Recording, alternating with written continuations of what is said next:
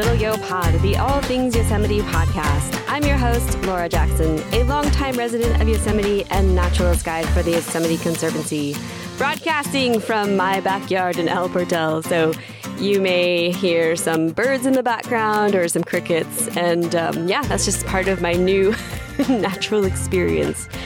Um, and if you're not familiar with El Portal, that's just the little town right outside of Yosemite National Park and um, just next to the Merced River. It's a very lovely place, but it does get hot here. Anyway, enough about that. Um, today, I wanted to talk about the Meadows of Yosemite National Park. So, meadows are eco wonderlands full of life and activity, from the tiniest pollinating insect to the mightiest of black bears.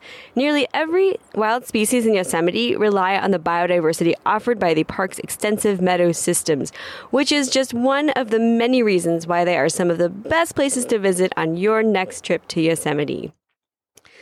Now, if you're like me, you love to see wildlife when you are visiting national parks, and the best places to see wildlife are generally the places offering the greatest range of biodiversity. So when I'm asked where to see bears, deer, or even bobcats, I, de- I generally direct visitors to the meadows. So Yosemite's meadows make up only 3% of the total landscape, yet they are believed to contain up to a third of all plant species in the park. That is a huge land to species ratio. In fact, new plant species are still being discovered in the meadows, including the 2003 discovery of an unclassified orchid, previously unclassified orchid, now named the Yosemite bog orchid. If you have visited Yosemite before, you have undoubtedly interacted with a meadow on some level, either walking through them via the extensive boardwalk systems, I hope, or glancing across them to catch views of the geological features of Yosemite. Or you may have even joined a ranger walk or other interpretive program that took you into the meadows. But what is a meadow exactly? I get this question a lot. Um, and simply put, meadows are these big marshy clearings full of grasses and flowers very few, if any, trees. The Yosemite National Park website defines meadows as follows. A meadow is an ecosystem type composed of one or more plant communities dominated by herbaceous species. It supports plants that use surface water and or shallow groundwater, generally at depths of less than one meter. Woody vegetation, like trees or shrubs, may occur and be dense but not dominant. So meadows hold a lot of moisture in their soil, and in the spring, you will often find shallow pools of water throughout uh, where frogs and other aquatic species reside. So you can kind of think of a meadow like a giant earth sponge. Typically, as snow melts, it drains into rivers and canyons before flowing toward the ocean. And here in the western states, that means the Pacific Ocean. Meadows in Yosemite hold on to snowmelt well past spring and into summer, slowly releasing water as it filters through the soil. So they also act as uh, water filters. Water is life in Yosemite and everywhere generally. And where you find the greatest concentration of water in plants, you will find the greatest concentration of bugs, birds, small mammals that attract big mammals like coyotes and bobcats. Bears and deer love to frequent meadows for the herbaceous plant species that comprise most of their diet in the warmer months. Every species is connected in a meadow and everything likes to hang out there like a giant food court in the natural world. Today, we have over 3,000 meadows in Yosemite National Park, from spanning anywhere from 3,300 feet in elevation to over 12,000 feet above sea level, where countless species of plants and wildlife reside. But many of these precious ecosystems were almost lost to us not that long ago. Yosemite's meadows in populated areas like Yosemite Valley, Wawona, and Tuolumne took quite a bit of abuse for a long time and are undergoing major restoration efforts since they were all but destroyed by farming and grazing brought by the arrival of uh, European settlers in the 1800s. Even John Muir was an early sheep herder in Yosemite. It was his first job here uh, in the 1860s, uh, right after he arrived in Yosemite for the first time. Uh, early Western settlers may not have understood the value and fragility of meadows, so what they saw when they looked upon them were great places to farm, graze livestock, plant trees, and build structures. Before Western settlers arrived, the meadows of Yosemite functioned as congruent ecosystems that had remained stable and productive dating back 10,000 years, around the same time the first people arrived in North America, and not long before people first came to Yosemite. It is believed that American Indians arrived in the Yosemite region dating back perhaps 8,000 years. The people who populated the valley until the 1850s, they used the gifts of the land for their survival. They nourished themselves with plants, berries, wild game, insects, and black oak acorns. So black oak acorns were of particular importance to the people of Ahwahnee, what we refer to as Yosemite Valley today. And they used fire to help propagate their most valuable food source. By setting fire to the meadows and the surrounding landscape, the Ahwahnee burned away conifer saplings and oak woodlands and encouraged the growth of grasses and vegetation for the next year, which in turn brought grazing animals hunted for food. So, controlling the conifer population with fire assured that the black oak trees would have full advantage of sunlight and nutrients in the soil. Back then, open meadowland covered much of the valley floor, offering clear views unobstructed by tall conifer trees. And there was a natural dam on the western end of Yosemite Valley near Bridalveil or Pohono Fall, which blocked water flow in the spring, backing it up into the valley. So all of the water coming down from the higher elevations via Vernal and Nevada Falls, Tenaya Canyon, Yosemite Falls, and other inlets, it all collected and spread out over the valley floor, creating marshy wetlands that persisted well into the summer months. Now, I'm not sure when the Ahwahnee started using fire to influence the land, but I do know that it was a common practice all over North America among different tribes and groups. It was ancient land wisdom carried over for generations that was completely rejected with the arrival of white settlers to Western America.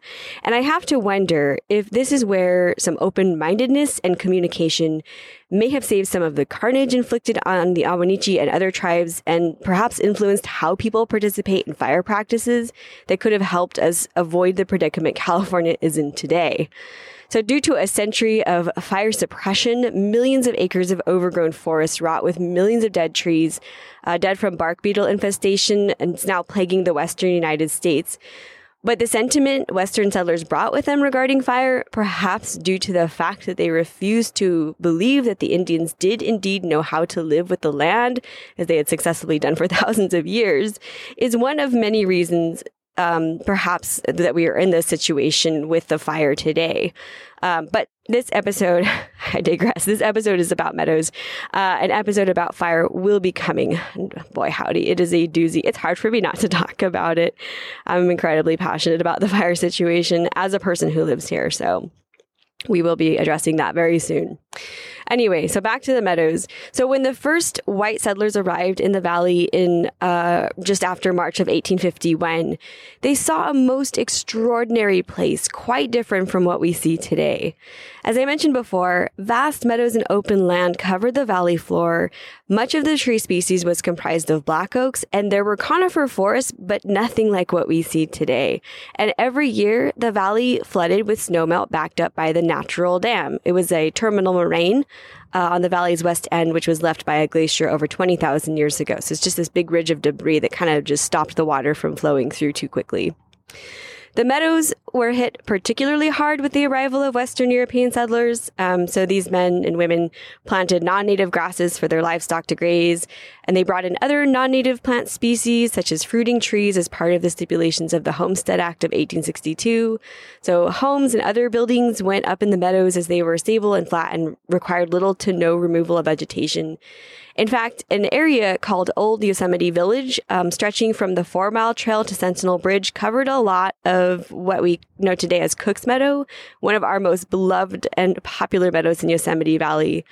The old village had stores, bathhouses, saloons, a Wells Fargo station, photo studios, hotels, laundry, a jail. It was like a little city right in the middle of Yosemite Valley. Just imagine that when you're taking a walk through Cook's Meadow, dozens of buildings surrounding you, a flurry of activity of people coming and going. Now it is peaceful and quiet, except for the call of red winged blackbirds uh, by day and Pacific chorus frogs by night. Most of the buildings from Old Yosemite Village are gone now. Um, they were either razed or moved to the Pioneer Village in Wawona, but one relic remains from that time, the Yosemite Chapel, a sweet little New England style church that is the oldest still operating building in the park. And so that gives you an idea of where the old village used to be. So the old village was removed in the early 1900s, but evidence of it remains with the church, a single sugar maple, some fruit trees, and a few giant sequoias that were planted there in the late 1800s. But perhaps most of the destruction to the meadows was caused by the livestock. So in the late 1800s, there were cows and pigs and chickens, other farm type animals brought to Yosemite Valley, but it was really the flocks of sheep that dominated the Yosemite landscape and caused most of the destruction to the area. Thousands of sheep were herded in Yosemite into the high country, nibbling the precious meadow grasses to the dirt and trampling the delicate soil. These domestic sheep also brought disease to the native bighorn sheep, like d- decimating their population in Yosemite and forcing the survivors to migrate to other areas. John Muir referred to domestic sheep as hooved locusts, and he was not wrong. The sheep destroyed everything in their path, disrupting ecosystems perfected over thousands of years in a matter of a few decades. And I'm not hating on sheep. I love sheep. It wasn't their fault. They were brought here. Another big disrupting factor to the landscape took place in 1879 when the decision was made to blast out a portion of the moraine that had been damming up the water flow in Yosemite Valley. And it released that dammed water pretty quickly, drained the meadows, completely altered the flow of the Merced River, uh, that eventually lowered the water table by several feet and caused significant erosion that we're still trying to manage to this day. So, as early as the 20th century, the meadows had endured significant destruction, but it does not end there. On top of overgrazing, drastic reduction of water retention, elimination of fire practices, and uh, structures, there's also the fact that some of the best places for views of Yosemite Valley and the Yosemite High Country are from the meadows. From 1899 to 1968, the nightly firefall from Glacier Point, in which an actual fire was pushed from one of the highest cliffs above Yosemite Valley, drew thousands of people who gathered in the meadows to witness the spectacle. It was actually the damage to the meadows and the long lines of traffic to exit the park that led to the discontinuation of the nightly ritual, much to the chagrin of visitors at the time.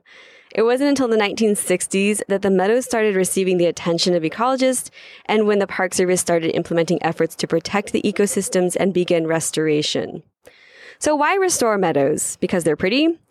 I know as a naturalist and a person who tries to tread lightly on this planet, I have some very strong opinions about land use. So my answer to that would be that Meadows are worth saving for their own sake and not for ours because they deserve to just exist and function as nature intended them. And I don't need to find an inherent value in them for myself. But I am always surprised by how hard it is to convince others of this feeling, especially when most people are visiting only once and may not see the accumulated effects of seemingly small infractions like taking shortcuts through meadows.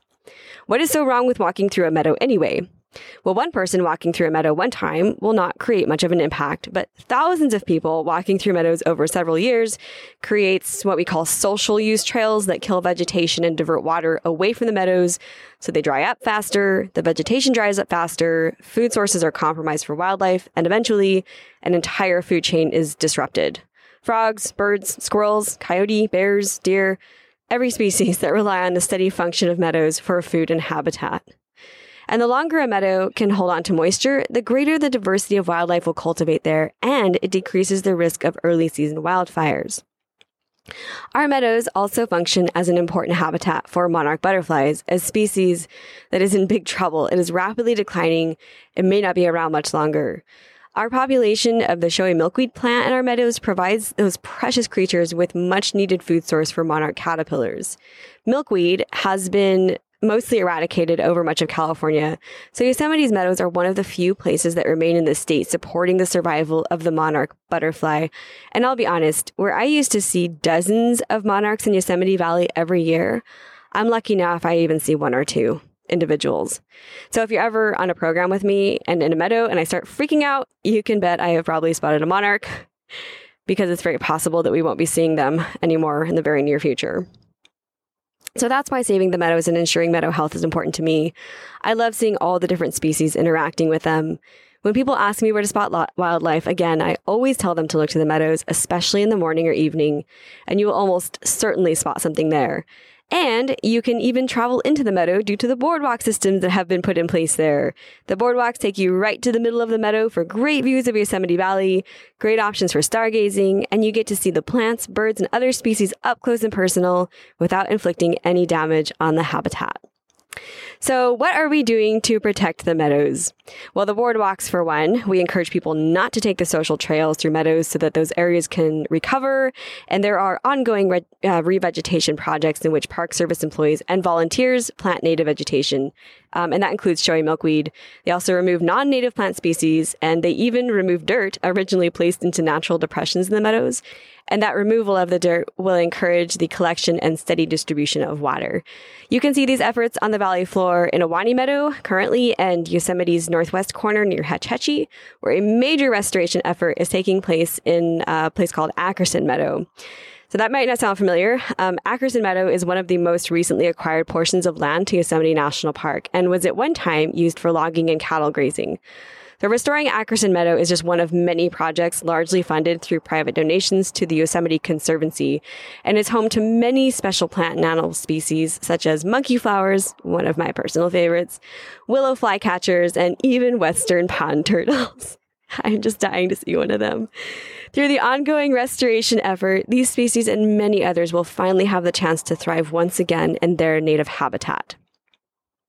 If you want to know more about how you can help with meadow restoration, check out the link I included in the show notes for the Ackerson Meadow Project and many other links uh, to resources about Yosemite's meadows.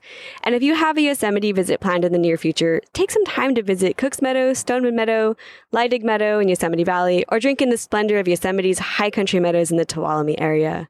For a trip into one of our meadows in Yosemite Valley with a naturalist, check out the programs offered by the Yosemite Conservancy on yosemite.org, where we offer bird watching and naturalist walks from the meadows. And sometimes we even venture into the meadows at night for the best stargazing.